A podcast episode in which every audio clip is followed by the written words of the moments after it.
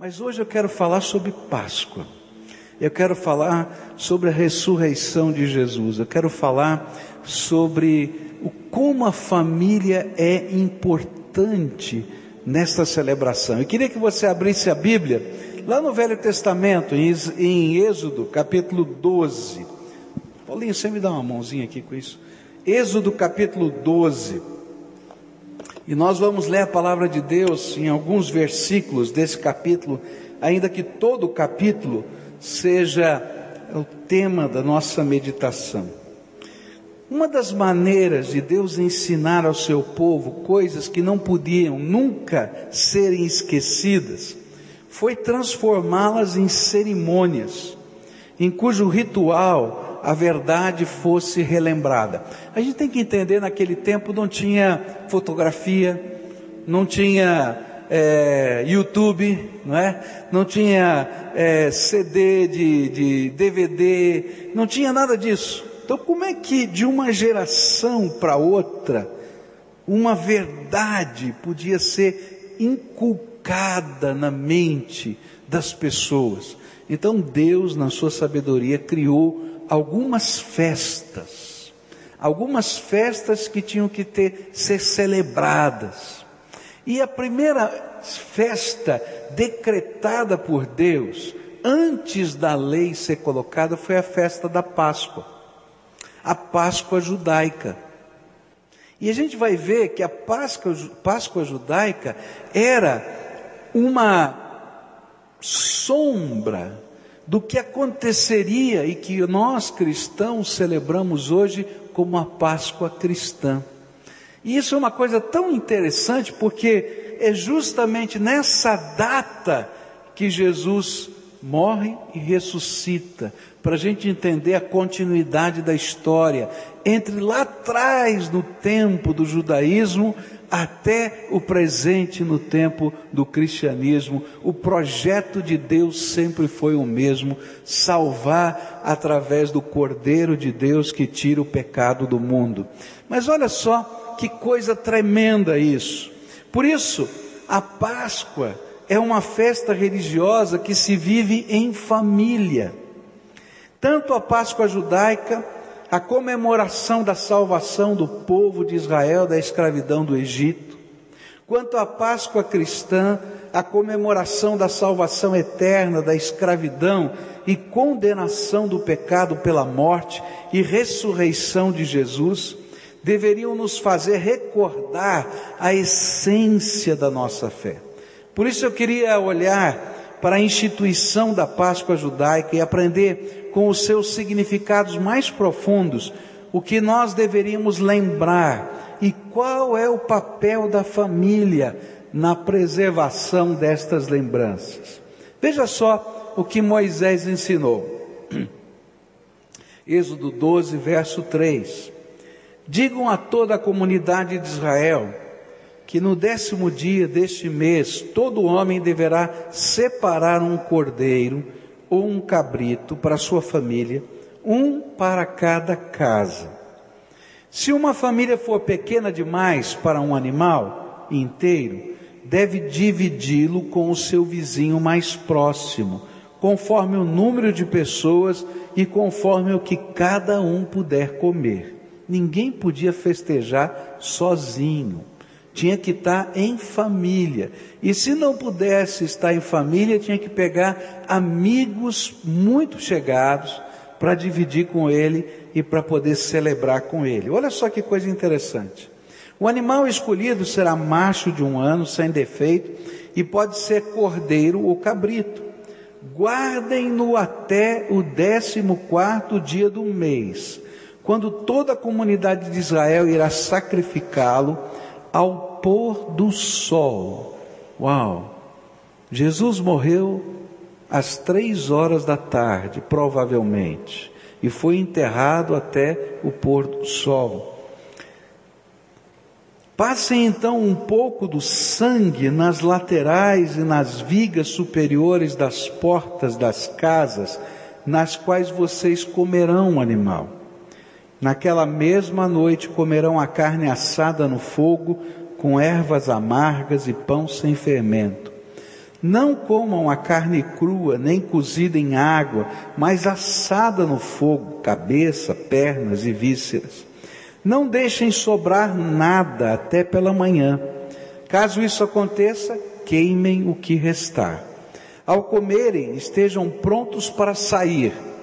Cinto no lugar, sandálias nos pés, cajado na mão. Comam apressadamente, esta é a Páscoa do Senhor.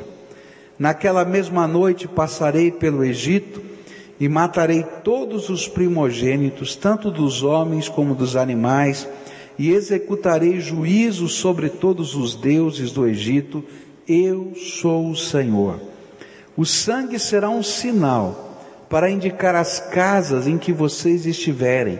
E quando eu vir o sangue, passarei adiante e a praga de destruição não os atingirá quando eu ferir o Egito. Este dia será um memorial que vocês e todos os seus descendentes celebrarão como festa ao Senhor. Celebrem-no como um decreto perpétuo. Verso 22. Molhem um feixe de sopo no sangue que estiver na bacia e passem o sangue na viga superior e nas laterais das portas, e nenhum de vocês poderá sair de casa até o amanhecer. E quando o Senhor passar pela terra para matar os egípcios, verá o sangue na viga superior e nas laterais da porta, e passará sobre aquela porta, e não permitirá que o destruidor entre na casa de vocês para matá-los. Verso 26. Quando seus filhos lhes perguntarem o que significa esta cerimônia, respondam-lhes: é o sacrifício da Páscoa ao Senhor, que passou sobre as casas dos israelitas no Egito e poupou nossas casas quando matou os egípcios, e então o povo curvou-se em adoração. Até hoje, em uma casa judaica, o jantar da Páscoa começa com o mais novo da família, ou geralmente as crianças, perguntando sobre o significado desta, dessa festa. E na tradição judaica, a criança pergunta quatro vezes a mesma pergunta: O que mudou nesta noite em relação a todas as outras noites? Então, pergunta, não é? para quem está perto assim, o que mudou nesse dia em relação a todos os outros dias? Faz essa pergunta aí, vamos ver. É. Agora, deixa eu contar um segredo para você. Sabe como é que começou esse negócio de dar doce? Não era chocolate, mas de dar doce na Páscoa? Porque lá na tradição judaica, eles faziam uma sabatina com as crianças. E à medida em que eles acertavam as perguntas sobre a Bíblia e a história da salvação, eles davam um doce de presente. E isso começava uma brincadeira em família, onde eles celebravam e decoravam os versículos da Bíblia. Como o berço do cristianismo foi o judaísmo, quando os primeiros cristãos de tradição israelita, de tradição judaica, é, se converteram, é? eles continuaram a celebrar a Páscoa, a ressurreição do Senhor Jesus, mas copiaram essa tradição de brincarem com as crianças e lembrarem as histórias da salvação. Agora, não somente do povo de Israel, mas também da salvação eterna em Cristo Jesus, porque as duas Páscoas estão profundamente interligadas. E aí a gente vai aprender qual é o sentido, como é que a gente vai responder, o que é que esse dia é diferente ou mudou em relação a todos os outros dias. A primeira lição que a gente vai aprender é sobre o Cordeiro da Salvação. É interessante que nesses versículos que nós lemos, a primeira coisa que eles precisavam lembrar era do Cordeiro da Salvação. Por isso, quatro dias antes da festa, O pai de família precisava escolher um cordeiro perfeito, sem nenhuma mancha, sem nenhum defeito, não podia ser cego, não podia ser manco, não podia ser manchado, e era quase que um ritual. Eu acho que as crianças iam juntos. Iam lá escolher o cordeirinho. Vamos escolher o cordeirinho da Páscoa. E aí então escolhiam o cordeirinho, prendiam o cordeirinho, cevavam o cordeirinho para o dia do sacrifício. Era assim que acontecia. E lá eles estavam se preparando para o jantar da Páscoa. E com o sangue, eles deveriam do sacrifício pintar os umbrais das portas de suas casas, de modo que quando o anjo do juízo e morte passasse por aquele lugar, ele pulasse a casa pintada com o sangue. Por isso que a palavra Páscoa em hebraico é pechá, que quer dizer pular. O anjo pulou a nossa casa, o anjo da morte, o anjo do juízo pulou a nossa casa. Ele passou direto, porque nós estávamos marcados com o sangue do Cordeiro da salvação e todos os que estivessem na casa e que não saíssem da casa, o anjo passava por cima, lá no dia do Êxodo, e a praga da morte dos primogênitos não alcançava aquela casa. Quanto simbolismo há nessa história? Quando nós olhamos essa história na perspectiva cristã, descobrimos algumas coisas tremendas. O Deus Pai, Todo-Poderoso, escolheu o Cordeiro da salvação. Você consegue entender isso? O Deus Pai, Todo-Poderoso, fez aquilo que o pai de família tinha que fazer na Páscoa judaica. E ele mesmo se fez carne habitou entre nós e disse: Eu vou ser o Cordeiro da salvação. Jesus se encarnou, se fez carne e se tornou o Cordeiro da nossa salvação. Por isso, João Batista, quando olhou para Jesus, disse: Eis aí o Cordeiro de Deus que tira o pecado do mundo. Primeira lição tremenda que está aqui, desde o passado. A Bíblia diz, lá no livro de Colossenses, que as histórias e as festas do passado são sombras que nos ajudam a entender as realidades do presente. E essa aqui era uma sombra, a gente está vendo uma, um teatro de sombras, dizendo o Cordeiro da Salvação foi escolhido pelo Papai do Céu, pelo Todo-Poderoso Deus. Outra coisa tremenda nesse simbolismo é que o sangue de Jesus nos purifica de todo pecado, é isso que diz a palavra de Deus. Só o sangue de Jesus pode marcar não mais as portas das nossas casas para o dia do juízo, mas ele pode marcar a nossa vida e o nosso coração. E quando os anjos do Senhor, porque a Bíblia diz que os anjos do Senhor vão fazer separação.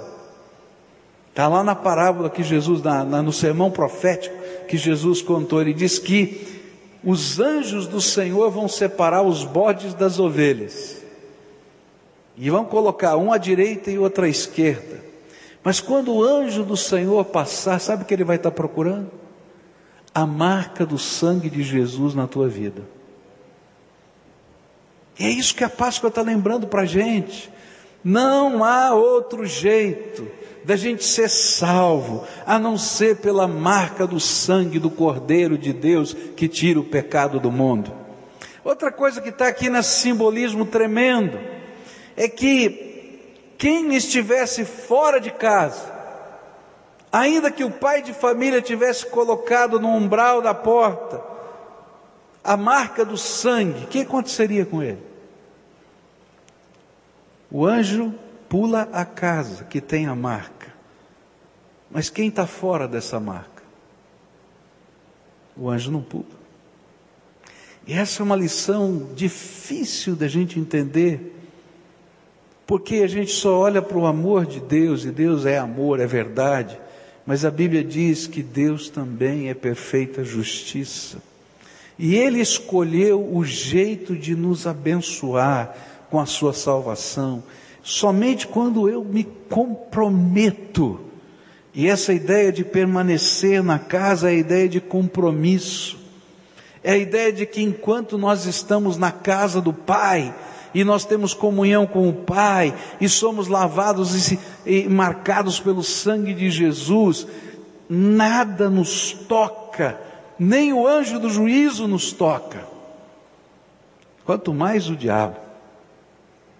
Mas se eu saio da casa do Pai, e se eu não permito que a marca do sangue esteja na minha vida, essa bênção não me acompanha porque eu escolhi andar pelos caminhos do juízo. E essa é a história da salvação. A história da salvação é algo tremendo. Deus ama você, tem um plano para a sua vida e Ele lhe convida a ser abençoado por esse plano. Agora, se você não quiser, você tem todo o direito de escolher o seu caminho. Só que você tem todo o direito de receber as consequências do seu caminho. Não é assim na vida? Não é desse jeitinho mesmo? Você faz as suas escolhas. Agora, cada escolha que você faz tem consequências. Então, se você escolhe não estar debaixo da casa do Pai, dos umbrais pintados com o sangue do Cordeiro, então as consequências não são culpa de Deus, ao contrário, são determinação da tua vontade. E a Bíblia está dizendo isso de uma maneira muito clara, no simbolismo da Páscoa, mas está dizendo isso com a vida, porque essa é a mensagem da salvação dos evangelhos. Todo aquele que crê, todo aquele que se compromete, todo aquele que tem um pacto de vida, esse pode ter certeza da vida eterna. Por isso, eu creio que precisamos perguntar o que uma criança judaica perguntaria: O que mudou neste dia em relação a todos os outros dias? O que, é que tem de diferente? Jesus abriu a porta da salvação para nós. Mas talvez a pergunta pudesse ser mais enfática. No que a morte e a ressurreição de Jesus muda a sua vida? Querido, se você não consegue responder essa pergunta, então eu tenho um, uma triste notícia para você. Há algo errado no seu coração. Porque quando Jesus entra na nossa vida, quando Ele se torna o Senhor da nossa vida, os céus se abrem para nós.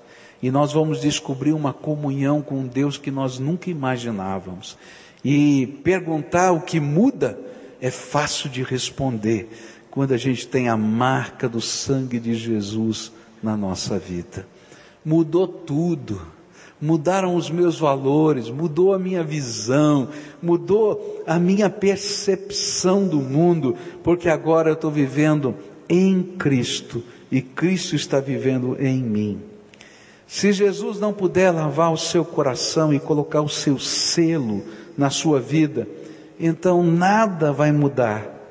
Mas se você o convidar para entrar no seu coração e colocar o seu selo na sua vida, salvação vai chegar na sua casa. Mas eu queria falar um pouquinho sobre família. Essas coisas precisam ser lembradas na nossa casa. Será que os nossos filhos conhecem tudo isso? Talvez eles conheçam mais do ovo de Páscoa e do coelhinho da Páscoa do que da história da graça de Deus.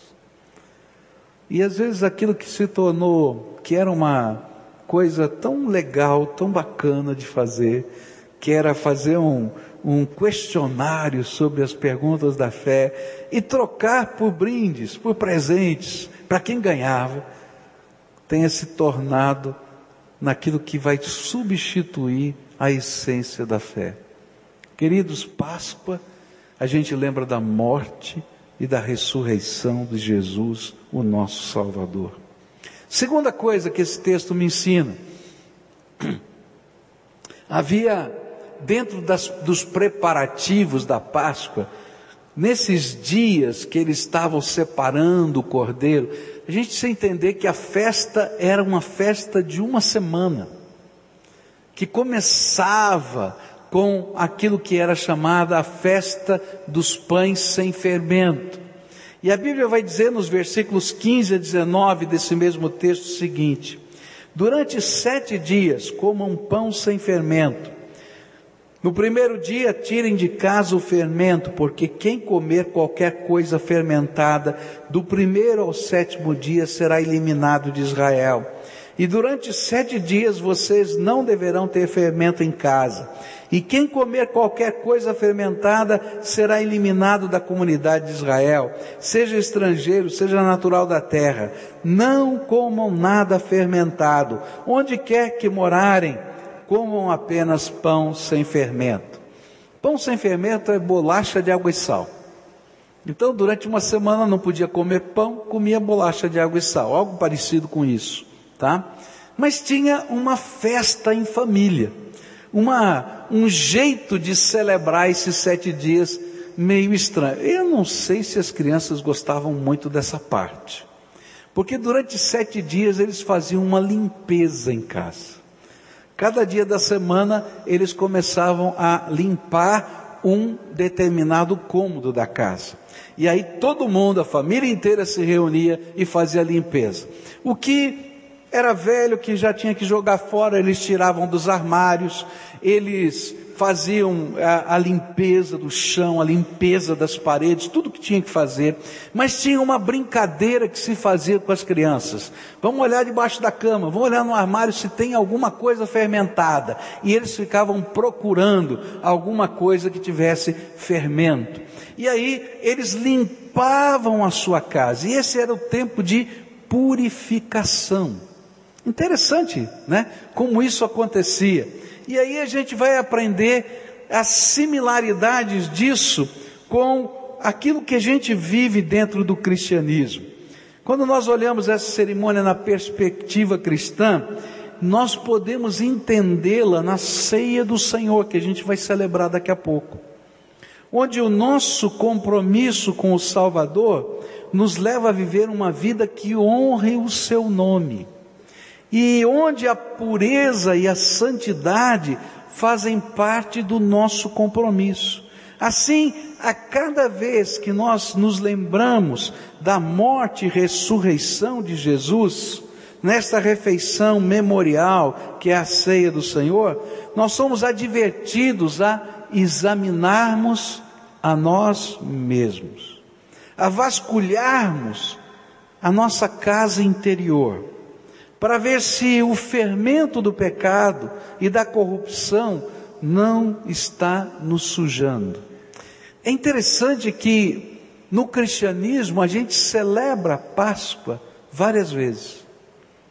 A gente tem um dia em que a gente celebra a morte e a ressurreição de Jesus, essa data que a gente está comemorando dessa semana, onde os meios de comunicação estão falando disso toda hora, onde os filmes na televisão falam sobre isso, nesse lado ocidental cristão do mundo, isso está acontecendo.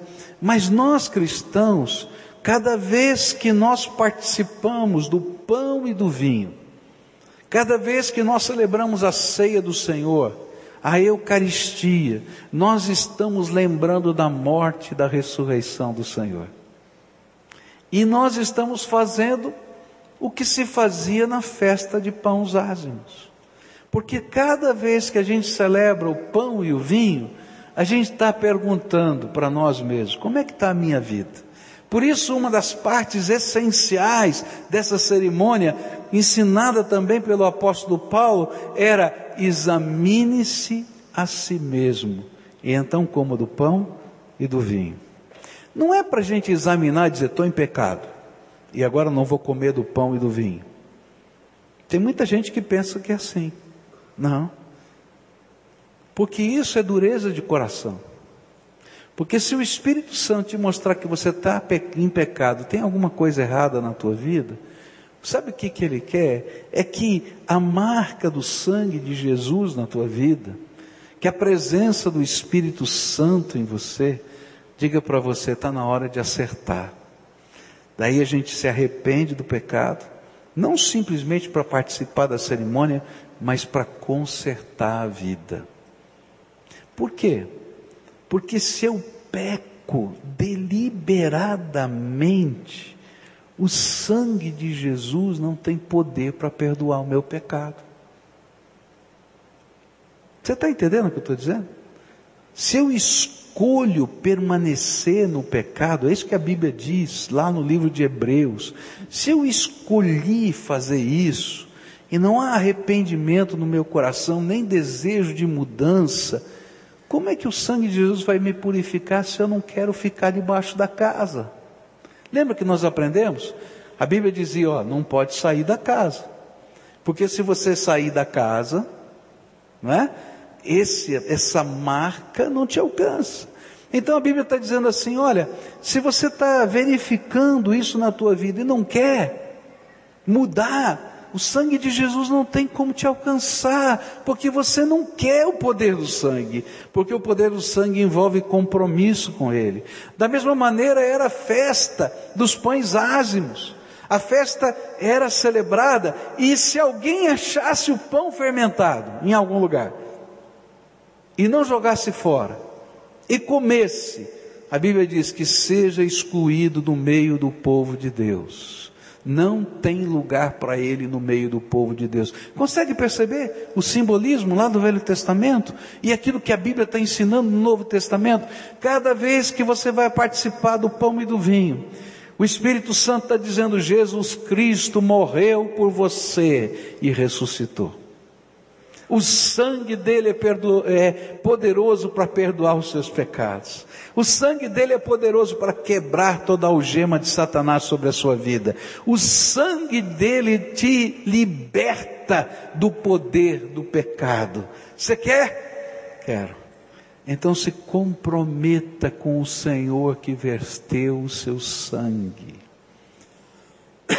Pega o fermento que está na tua vida e diz: Não quero mais.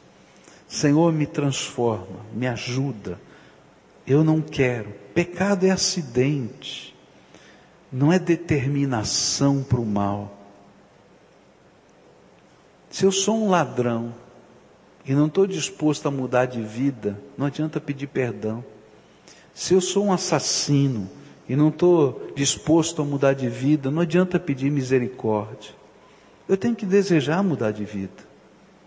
Isso vale para todas as coisas da nossa vida que a Bíblia chama de pecado. Por isso, os pães sem fermento nos ensinam que cada vez que nós celebramos a ceia do Senhor, o Senhor está dizendo: faz uma revisão de vida. Eu sou o Senhor. Você está valorizando o que eu fiz por você na cruz do Calvário? Porque se a gente não valoriza isso, isso se torna apenas comer um pão e beber um pouquinho de suco de uva. Mas se eu começo a valorizar, eu começo a entender o significado disso. Jesus foi pregado na cruz por mim, desceu ao Hades por mim, ressuscitou com as chaves da morte e do inferno, para que todo aquele que nele crê não pereça, mas tenha vida eterna. E eu tenho que viver de, uma, de um modo digno do nome do Senhor. Eu vou ser pecador ainda e você também, porque nós somos pecadores. Mas eu não quero viver desse jeito. Eu quero que Jesus me transforme todo dia. Esse é um ensino dos pães sem fermento e da ceia do Senhor. Terceira coisa que a gente aprende nesse texto tem a ver com o versículo 11. Diz assim a Bíblia: Ao comerem, estejam prontos para sair, cinto no lugar, sandálias nos pés, cajado na mão, comam apressadamente, esta é a Páscoa do Senhor. E a terceira lição que eles precisavam aprender em família eram as roupas com que participariam do jantar da Páscoa. Isso é interessante. Eu imagino como é que as crianças ficavam nesse dia. Porque não era qualquer roupa que servia. Tinha que se vestir para viagem, tá? Para fazer uma caminhada longa, para subir montanha e descer montanha. Eu não sei qual seria o correlato disso para os nossos dias, porque tudo que ele está falando aí era isso: punha sandália no pé. A maioria das pessoas andava descalço, mas quando tinha que fazer uma longa caminhada, colocava a sandália. Quando tinham que fazer uma longa caminhada, eles se cingiam com o cinto para poder colocar coisas aqui presas no cinto. E quando tinham que fazer uma longa caminhada, eles pegavam um bordão, um pedaço de madeira que servia para apoiar quando eles tinham que entrar por lugares diferentes, íngremes, tortuosos, então eles se apoiavam no bordão para dar o passo e assim fazer. E então, essa era a roupa de viagem. Todo mundo chegava com a roupa de viagem. Deveria ser interessante, porque chegavam para comer. E cada um com o seu bordão. Onde é que guarda o bordão? Não, tem que ficar pertinho aqui. Por quê? Porque a qualquer tempo o Senhor podia passar e a salvação podia chegar. Essa era a ideia. E eles tinham que comer essa comida com as ervas amargas, etc. E quando você estuda, por exemplo, a tradição judaica, você vai descobrir que muito dessa comida era tipo um sanduíche. Era esse pão com as ervas colocadas, com um tipo de uma pasta feita colocada por cima. As ervas eram temperadas na água e sal, se molhava na água e sal duas vezes e comia, e pegava um pedaço do cabrito com a mão e comia. Essa é a ideia, e todo mundo ia comendo mais ou menos rápido, porque a qualquer momento o anjo do juízo ia passar, e depois que ele passasse, as pessoas iam mandá-los embora depressa. Vão embora daqui, vão embora daqui, vão embora daqui. Eles já estavam prontos. Estava tudo pronto. Eles podiam sair porque a salvação de Deus havia chegado. Isso é no Velho Testamento, mas qual é o correlato disso para nós cristãos? Olha que coisa tremenda.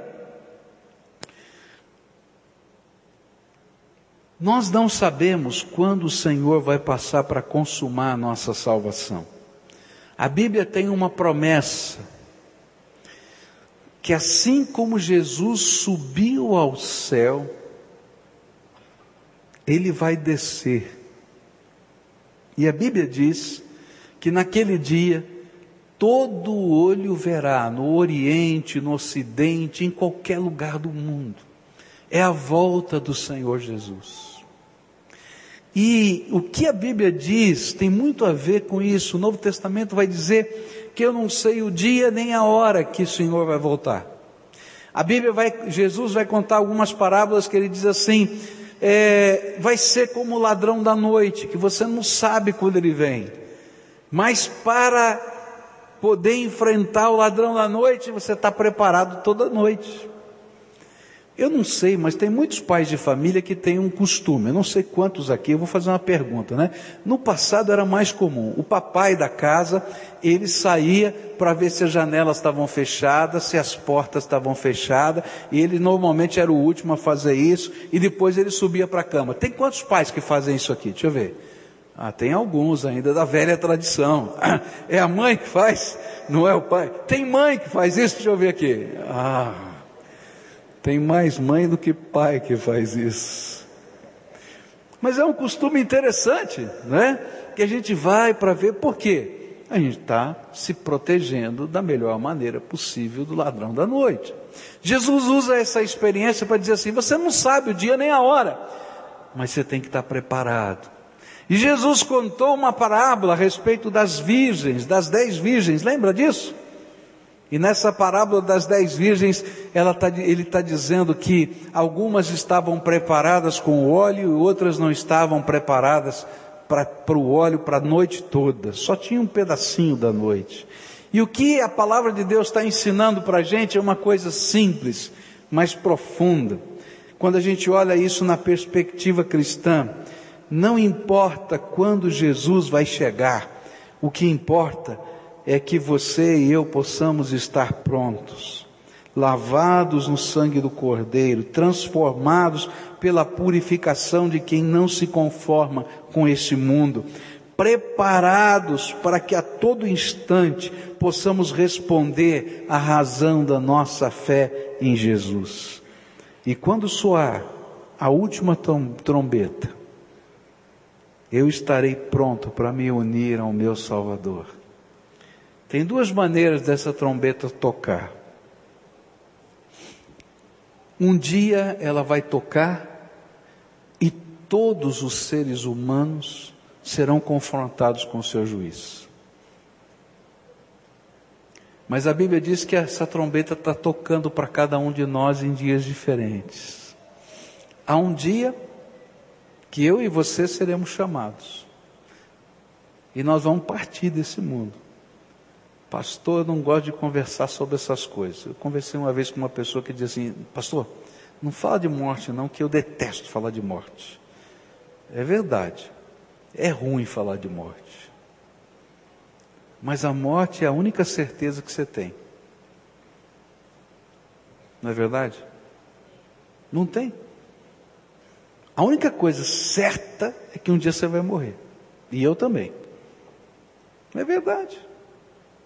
E o que a Bíblia está dizendo é que quando o Senhor tocar, os anjos do Senhor tocarem a trombeta, quer seja nesse dia individual, pessoal, único para mim, quer seja naquele dia quando Jesus vai voltar, eu tenho que estar tá pronto, porque eu estou só de passagem nesse lugar. Eu tenho que estar tá com o meu bordão, com o meu cinto, com a minha sandália. E quando eu olho para isso, eu vou ver lá a armadura de Deus para mim, a sandália da salvação na minha vida, o escudo da fé, o cinturão da justiça. E eu vou aprender a andar com Jesus todos os dias, porque eu não sei nem o dia nem a hora em que essas coisas vão acontecer. Recentemente a gente estava vendo, né, o acidente lá do, do, do helicóptero lá em São Paulo, um menino, eu posso dizer um menino, né, é, trinta e poucos anos, é, piloto, com um piloto mais capacitado do que ele, com a melhor aeronave do mundo, e caiu. Tem explicação? Não tem. Ah, mas passou pela manutenção. Quatro, se não me engano, quatro ou três, né? Três três é, mecânicos lá dentro do, do, do, da, da aeronave. Que mecânico louco ia andar numa aeronave que não tivesse boa? Ele mesmo consertou.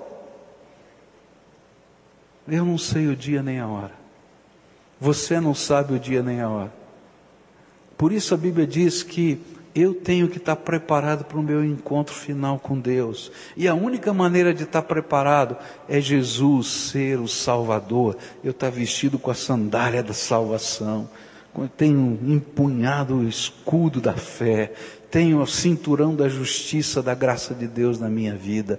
Se isso não acontecer, eu estou perdido. Por isso eles tinham que comer rápido, estar com pressa, porque era urgente, urgentíssimo. A última coisa que eu queria deixar com vocês nessa manhã, antes da gente celebrar a ceia do Senhor juntos. Mas há alguma coisa tremenda que Êxodo não podia explicar, nem podia enxergar, mas que nós podemos ver. E ela se encontra em dois versículos da Bíblia que eu queria deixar com você. Romanos 8, versículo 11, se diz assim: se habita em vós o espírito daquele que ressuscitou a Jesus dentre os mortos, esse mesmo que ressuscitou a Cristo Jesus dentre os mortos, vivificará também o vosso corpo mortal por meio do seu espírito que em vós habita. 2 Coríntios 5, verso 15. Ele morreu por todos para que os que vivem não vivam mais para si mesmos, mas para aquele que por eles morreu e ressuscitou. Há uma glória na Páscoa cristã. E a glória é a ressurreição.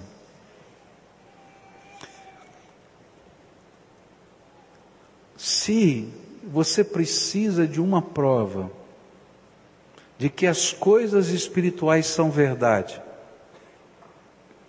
se você precisa de uma prova de que há algo além da vida, dessa vida aqui, se você precisa de alguma prova de que um dia nós podemos passar uma eternidade com o Todo-Poderoso, Deus deu essa prova. Na manhã do domingo, terceiro dia depois da morte do Senhor Jesus, as mulheres vão até a tumba que era cavada na rocha, mais ou menos assim, como está ali. E encontraram a pedra pesada que fechava aquela rocha, movida. E pensaram: onde está o corpo do nosso Salvador? Depois de toda a tragédia, de tudo que fizeram com ele, ainda roubaram o corpo dele, violaram a sua sepultura. e quando elas estão conversando, Jesus chega pertinho delas e se dirige para Maria Madalena e diz para ela assim: Mariã, usa o apelido dela, Mariazinha.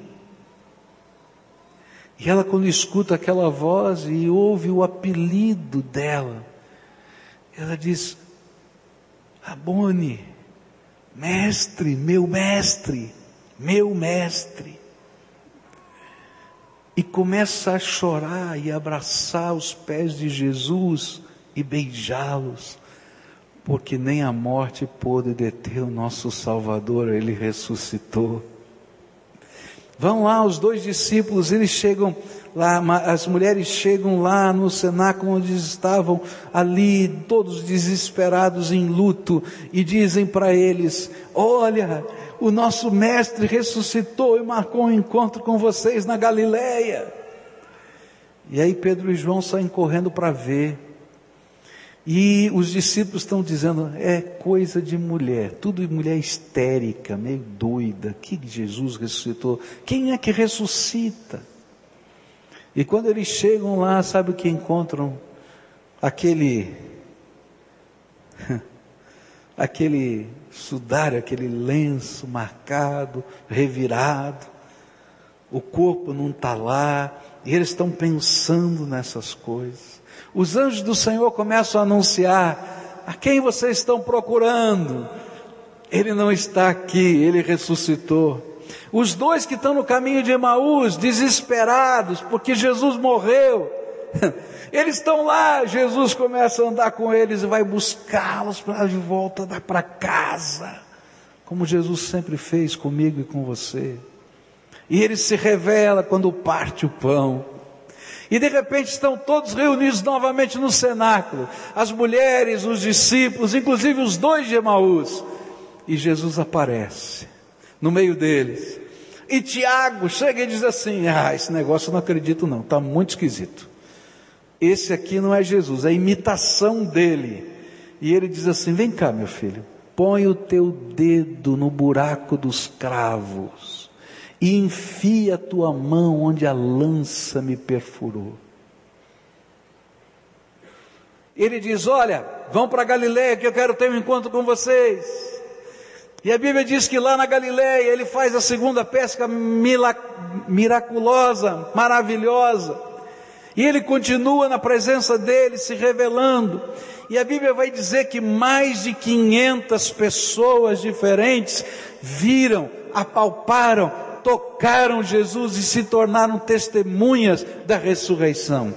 Se você precisa de uma prova, Deus deu a maior de todas as provas, ressuscitando Jesus dentre os mortos e permitindo que durante 40 dias ele ficasse aqui e mais de 500 testemunhas pudessem vê-lo, a ponto dos, prof, dos apóstolos lá no livro de Atos estarem sempre pregando: o Cristo que vocês mataram ressuscitou.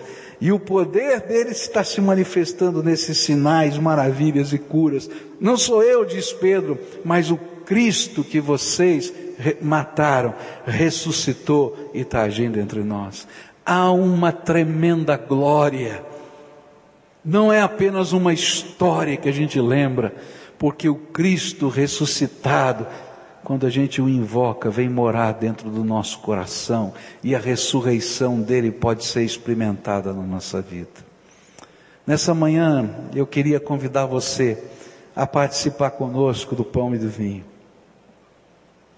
Eu queria convidar você a lembrar o que Jesus fez por nós.